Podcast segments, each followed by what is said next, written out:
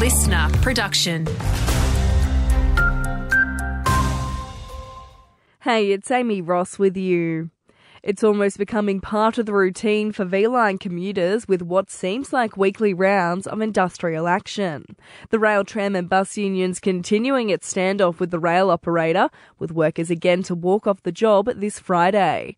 Paul Westcott from the Public Transport Users Association says the ongoing action must be resolved extremely inconvenient. Obviously, people having to reschedule appointments and so on, or not travelling at all. It's really disappointing. It's dragging on. To some extent, we hear that it's becoming a bit routine. Plans for Albury Wodonga Health must be released, so says the Victorian Shadow Health Minister. Speaking at Spring Street, Georgie Crozier says there are fears the first stage of the development will not cater to the border's needs calls on the government to release the latest master and clinical services plans to address these concerns before any further work is completed on the $558 million brownfield redevelopment at the Albury campus of Albury Wodonga Health.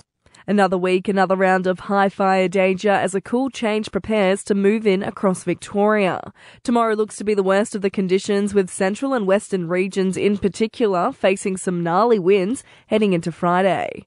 Rowan Luke from the CFA says fortunately it shouldn't be quite as horrendous as last Tuesday, but those winds could carry on. The winds to stay fairly high through the evening and then freshening southwesterly winds on Friday. So, whilst the winds will be cooler winds, we still expect there'll be a potential fire spread into Friday. So, it'll be a day that we're watching. A 38 year old man is in custody after police discovered drugs and three firearms in a stolen vehicle in Wangaratta. The man faces 15 charges and when appearing in Wangaratta court, he did not seek bail. And stay tuned, that's the message from Olivia Britton, Wodonga's next big star. The 22 year old getting knocked out of Australian Idol last night.